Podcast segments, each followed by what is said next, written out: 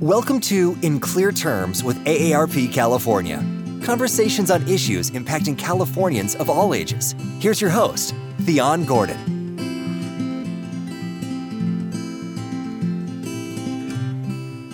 Welcome to In Clear Terms with AARP California. Join us as we dive into issues and policies that impact Californians of all ages, particularly older adults, and learn how you can connect with AARP to make our state more livable for all.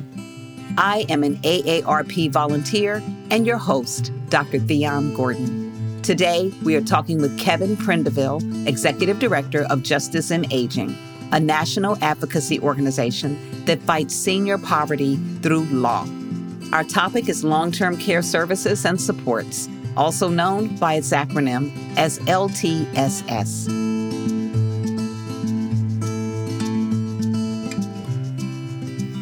Kevin, welcome to the show. Thank you for having me. It's great to be with you, Dr. Gordon.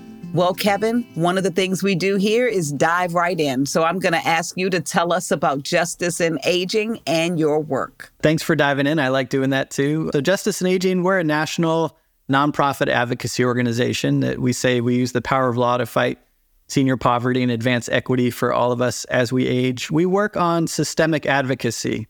So we're a group of mostly lawyers that works to write the laws and policies that define the systems and supports that older adults uh, receive as they as they grow older. So we cover a wide array of areas. We work on healthcare, economic security, housing, elder rights, and long-term services and supports. Okay. Well, today we're actually here to talk about and discuss long term services and supports specifically.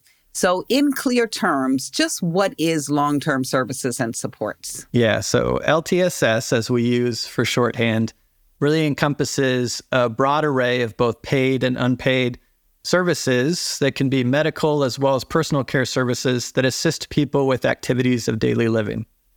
Activities of daily living are things like eating, bathing, dressing, uh, preparing meals, managing medications, housekeeping.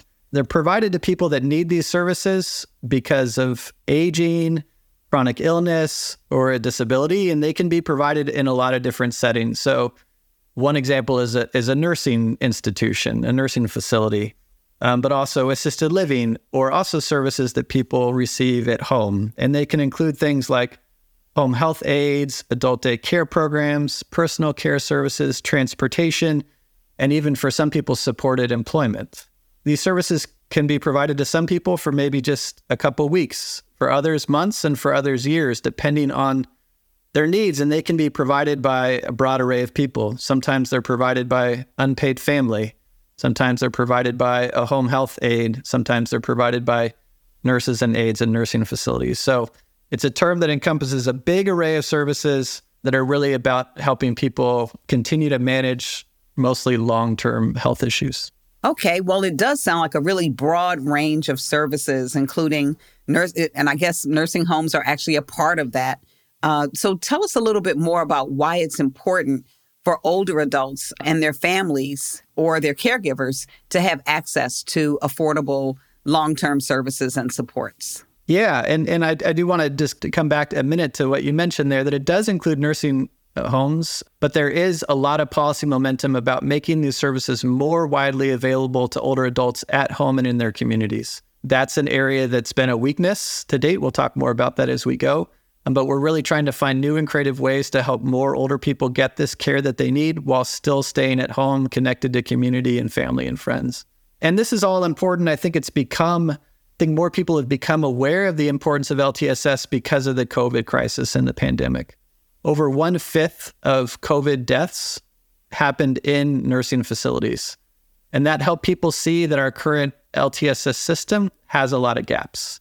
Everybody needs to be thinking about and preparing for how they're going to receive care that they need as they grow older and how they're going to provide care to the people in their lives who are going to need this care. After age 65, 57% of people need help with two activities of daily living. 56% are going to pay be paying for LTSS and 39% end up paying for some nursing home care. So this is an issue that impacts all of us and all of our lives, whether it's as a receiver of care or provider of care. This is going to impact all of us in California, all of us across the country. Well, it sounds like that makes it really important because it impacts each person no matter what. What is the current state of long term services and supports in California? So um, it's an exciting moment in California. There's a lot of um, activity at the government level and at the advocacy level to really improve our LTSS system. California is building on a couple of great strengths. California has the best and most generous Medicaid program of any state in the country. We just increased the numbers of people that can qualify for this LTSS help through Medicaid so that, like I said, we are now uh, the most generous in the country. We also have a great state program that provides a lot of care and support to people at home, both older adults and people with disabilities, that is a model for the nation. So we've got some building blocks, but we also have a lot of weaknesses. And we look at four areas where California needs to continue to improve. The first is on affordability. In California, there's too many people that can't afford this care. The next is access. So even if you have a way to pay for the care, it can be difficult to find programs, uh, uh, caregivers. The, the system is not fully built across the state. The third area is navigation. When you know you need this help, it's hard to figure out how to get it, you know, where to turn, who can answer your questions, who can help support you or support a family member. And then the fourth area where we're working is on the workforce. We need better quality jobs to attract more people into this field to provide the care that we need now and that we know we're going to need even more as more people grow older and have these needs. So I think California, like I said, is is it's an exciting moment. It's a California's ready to make some changes here, is motivated, and we're building from some strengths, but we got a long way to go in those areas of affordability, access, navigation, and workforce. I'm so glad that you mentioned that because I was sitting here thinking, oh my gosh, if California is the leader in this, I've been dealing with some challenges myself with uh, dealing with an, an adult who's uh, needing some long term support services.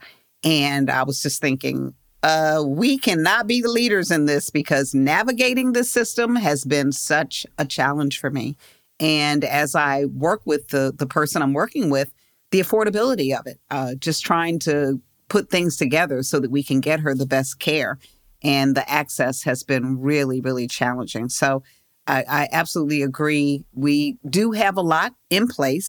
Yeah, it's it's extremely challenging. Like I said, there are some some programs that exist that are strong programs, but getting them can getting to them can be difficult. Even navigating them once you're in those programs can be difficult. And there's too many people that just don't know where to turn, and for whom we haven't created pathways uh, um, for them to turn to and, and systems and structures that they can rely on. So that's that's a huge area that needs a lot of improvement. Absolutely. Well, we know that family caregivers provide the bulk of long-term long-term care services and they spend an average of over $7200 a year out of their own pocket on their loved one's care.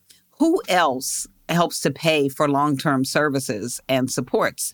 Is it Medicare? Uh, is it Medi-Cal? Or and and then who's eligible? How can people get to the affordable part of this? Yeah, so it's a common misperception that a lot of people have that Medicare is going to take care of these things when when they need them, and that's not true. Medicare only offers a limited coverage of these type of LTSS services. Medicare does lots of great things for healthcare services, but less coverage for these LTSS programs that we're talking about. Medicaid does provide coverage for these services. And in California, again, um, we've got a pretty good, uh, robust Medi Cal program and a program called In Home Supportive Services that provides a lot of coverage for people that qualify for, for Medi Cal. The trick is that you've got to have very low income and until recently, very limited assets to qualify for that help. So, right now, to qualify for Medi Cal as an older person, your income has to be at 138% of the federal poverty level. That's pretty low. I think it's about $1,300 a month. Um, that's your income. And then assets have been restricted, but the asset limit is moving up. So that's good news. A lot of people qualify for Medi Cal, but a lot of people don't. And so what ends up happening in the LTSS world is that people spend all the money that they have on the care because it's so expensive until eventually qualifying for Medicaid or Medi Cal. So Medi Cal is the primary provider, primary payer of LTSS in California and across the country. And the rest of it is coming out of pocket. But again, the costs are so high that not a lot of people can afford to pay for these services strictly out of pocket. Wow. And when we talk about being, what did you say, 138% below the poverty scale, which is already so low in California, you basically are saying you're making no money. That's right. Extremely low income folks. So this is the big problem right now facing the state is how will families afford to pay for this care? I mean, I could talk to you a little bit about some of the costs. So for an annual, the median annual cost across the country for a, a year in a nursing facility is $108,000 a year. For a year in assisted living, $54,000. A year of a home health aide at home, $61,000. The median savings of a Medicare beneficiary is just $73,000. So the, the median Medicare beneficiary can't even pay for a year of care out of their savings in a nursing facility and barely a year of some of these other services. So there's not a lot of people that can afford to pay for this care. And there's some people that'll get the support that they need from Medi-Cal, and then there's a big group that are stuck in the middle. You know, not wealthy, still pretty low income or middle income themselves, and just no way to figure out how to pay for this care. That ends up leaving them without the care that they need, the system forces them into nursing facilities to get the, the, the full level of care that they need instead of providing that care at home where they'd rather be. And it impacts the whole family because the whole family then uh, ends up needing to step up and provide a lot of this care unpaid. And that means often time out of the workforce, less time spent working, spending time with other parts of the family. And that burden falls disproportionately among women in the family and then is real in, in, is a real impediment to establishing gender equity in the workforce and economic empowerment for women in our families. Yeah, so it doesn't sound like it's actually accessible for low or middle income families. What's the accessibility for them? Yeah, it's very limited. It's really not until they've impoverished themselves enough to fall into the lowest income category that they're able to get the care that they need. Wow. Well, it sounds like there's a lot of gaps uh, and opportunities for improvement. Can you share what some of those might be? Yeah. So, like I said, looking at those four areas again where the gaps are, there's also tremendous opportunities. So, those four gaps again are around affordability, access, navigation, and workforce. The most energy right now is around this affordability problem. So, there's been efforts from uh, advocacy organizations, including ARP in California, to try to figure out a way to make care affordable. And at Justice in Aging, we're interested in sort of a two track approach to this problem. One is to continue to raise the limits for who can receive Medi Cal so that more families get covered from Medi Cal without having to impoverish themselves. Then the other is to support new and innovative models to create new revenue streams and new insurance programs to help more people get um, the care and support that they need that way. So, there is currently at the Department of Insurance in California a task force that's working to develop a social insurance model for paying for this care. It would look something like Social Security and Medicare. We would all pay into this care while we're working so that when we need it later, it's there for us. Um, so there's different models being generated to do this that would look at you know different types of payroll tax each of us would would make contributions through, and then different levels of benefits that would re- we would receive when we needed the care.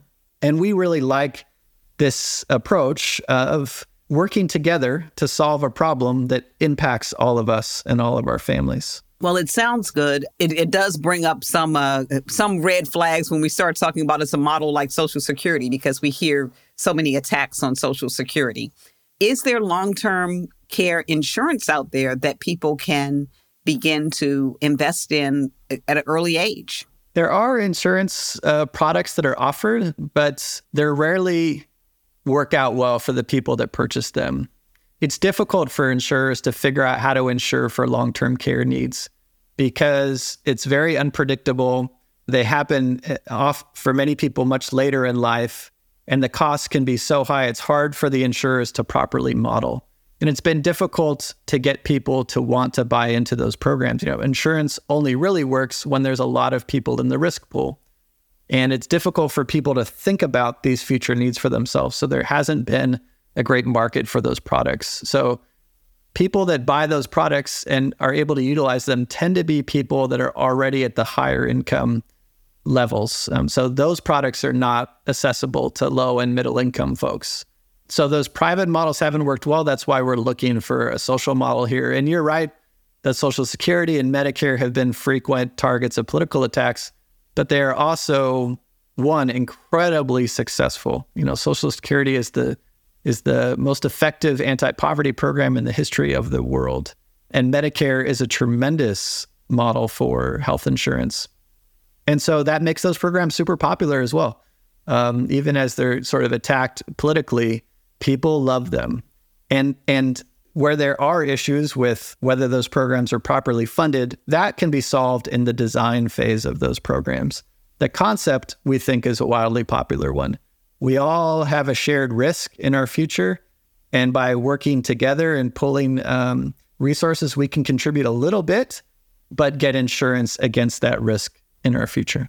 That's fantastic. That's good news on top of the challenges. So, what are some of the other solutions to ensure long term care and the services are expanded, accessible, and affordable? We talked about this idea of a plan that that you just mentioned that that would pool everyone's funds together and kind of work the the way a social security would work. But what are some other solutions that might ensure long term care services are are out here? Uh, and then what does the state of California need to do to address some of these challenges that we have and, and that are coming up in the next decades? Yeah, well, even if we can solve the affordability problem, which is a big challenge, just having the ability to pay for the care doesn't mean you'll get the care. You were speaking earlier about the challenges of just navigating the system and finding out what's available. You know, you know you have someone in your life who has a long-term care need, but you don't necessarily know all the different services that you could utilize to help uh, care for them. Do you know that there's someone that could come into your home to help with some of those activities of daily living? That there's a place that they could maybe go during the day as an adult day center to get some socialization and some of their health needs met. That there's food delivery services that can help with meals, that there's transportation programs to help get them to pick up a medication or get them to a socialization activity or a church.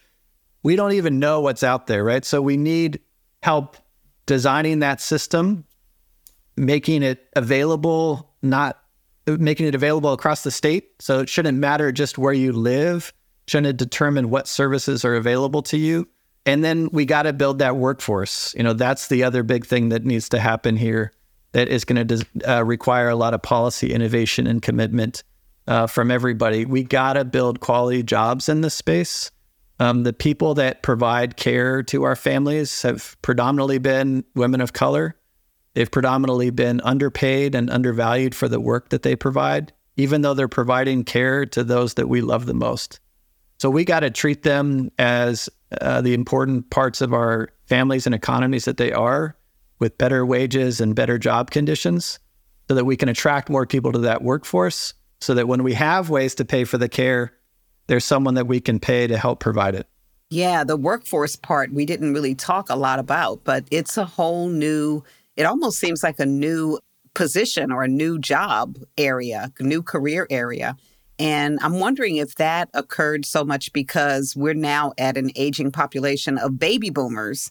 So there's so many more people aging right now in the country than before. Uh, because of the baby boomers, we we have a, a way of making things happen. Boy, I tell you. That's right. The boomer economy. Yes. That's right. And we're counting on the next innovation being building, helping build this care economy, is how we talk about it. That it's it's the care workers that make all other work possible and make it possible for us to live in community and with friends and family and be together. And we've got to treat that care economy just as important as we treat the healthcare economy or the tech economy, or I know you're in LA, you know, the movie industry. Uh, these care workers are our future. You talked about how we're you know, an aging state and an aging country. And but it's not just aging, it's also the care that our kids need. It's the care that people with disabilities need. As more of our work shifts to technology and AI, the needs that will never shift to AI are the care needs that we each have. And we got to build a workforce for those needs, and those should be great jobs. People are going to need jobs. Those should be wonderful jobs. The people that do those jobs do them because they love the job. They love the people that they care for. And we have to reward them for that way. They should be, you know, quality jobs with a, that provide a, a solid standard of living. And we can do that um, because there is potential there, there is need there, and there's people that are willing to do the work. We just have to make it a better job than the local fast food spot. We got to make it a, a good job that really honors the value of the work being done. Absolutely, they they are our superheroes, our caregivers. So you mentioned some resources. You mentioned something about transportation and meals that might be provided or something like that. What are the resources that are currently available for Californians who are in need of long term care? The best place to start is with your county AAA. So, AAA stands for Area Agency on Aging. Every county in California has an area agency on aging, and they're meant to function as a hub that can connect people to all kinds of services some that are provided by that agency that are really tailored to older adults. And then they can also connect people to Medi Cal and even Medicare resources that could be helpful in these ways. And most of the services that are offered at the AAA are not screened by any kind of income eligibility. So anybody can call there as a first place to start. There is a California Department of Aging that has a website and when you go to that website, you'll see a, clink, uh, a link for getting help. And from that spot, you can get a phone number and information about your county's AAA. It's called, again, AAA, Area Agency on Aging. So that's a great place to start. Um, and then it's going to vary on what you need and where you are, what'll be available from there. Great. Sounds wonderful. So we'll look at the Area Agency on Aging and the California Department of Aging to begin as resources to take a look. Now, I want to mention a finding from the 2023 LTSS scorecard published by AARP's Public Policy Institute. And this uh, scorecard measures long term services and support system performances at the state level.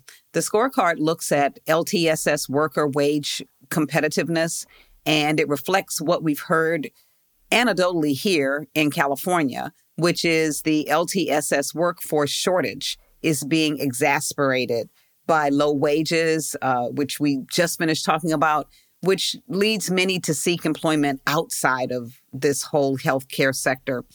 So, how, what are the implications on that? We talked about it a little bit in terms of finding uh, better working conditions and, and appreciating and valuing healthcare workers more.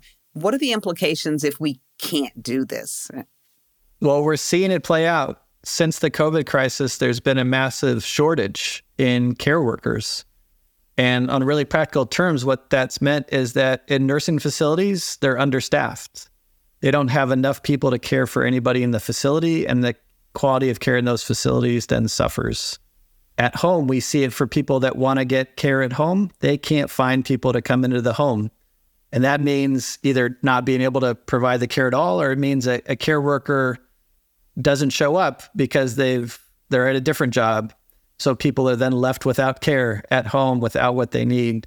So the consequences are really um, tangible, really dire for people that are in need of this care. When you can't find a worker, consequences are severe. And we can't find the workers because the jobs aren't paying well enough. Um, so like we talked about before, we got to focus on on everybody in this party. The people that need the care, the people that are providing the care, the family members that are part of the constellation of providing the supports and services to folks. This isn't going to work if we only focus on one person in this constellation. We really got to think about how we're all in it together, and we got to make sure everybody's supported um, and part of this efforts and taken care of. This is really about care. Um, and it's about caring for those that need care now caring for those that provide care now and caring for those that'll need care in the future. Thank you. Kevin, if you could leave our listeners with one sound bite, what would that be? You know, I think of the famous quote from Rosalynn Carter about caregiving. She said, There's four kinds of people in the world those that have been caregivers, those that are caregivers, those who will be caregivers, and those who will need caregiving. And that just reminds me of how we're all in this together. Uh, that we're all at a different phase in our journey of living and aging, and we're putting on hats and taking off hats, and we're either providing care or getting care.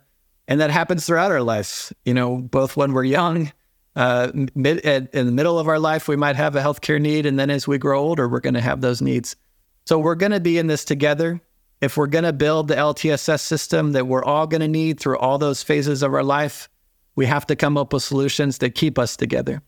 Because uh, that's what it's really all about. LTSS, when it works, is about keeping people together, keeping people in their homes, connected to communities with family and friends. We all want that. We all need extra help to make that happen at some point in our lives. And if we all work together, we can build it for all of us here in California and be a model for the nation. I love that. I love this idea around connecting communities and us working together. I often talk on this uh, podcast about my hiking group. We hike together every morning, and it's such a connected community in in terms of supporting each other. And as we're aging, and there are younger younger people within the group, I'm hoping that they're able to see that they're the ones who can support us now uh, and maybe they're the ones who are going to need some support a little later. So that comment from Rosalynn Carter is very, very significant that you're in one of those four categories. So, Kevin, thank you so much for joining us today. We could talk about this forever because it is such an important topic. Uh, but for now, do you have any last comments that you want to share with our listeners before we wrap it up? No, just I look forward to coming back at some point when we've got a really specific policy proposal on the table and we're looking for support from AARP members to to call your elected officials and talk to your families and to build the kind of support that we're going to need for some transformational change. So thank you for all that you do and thanks for having me.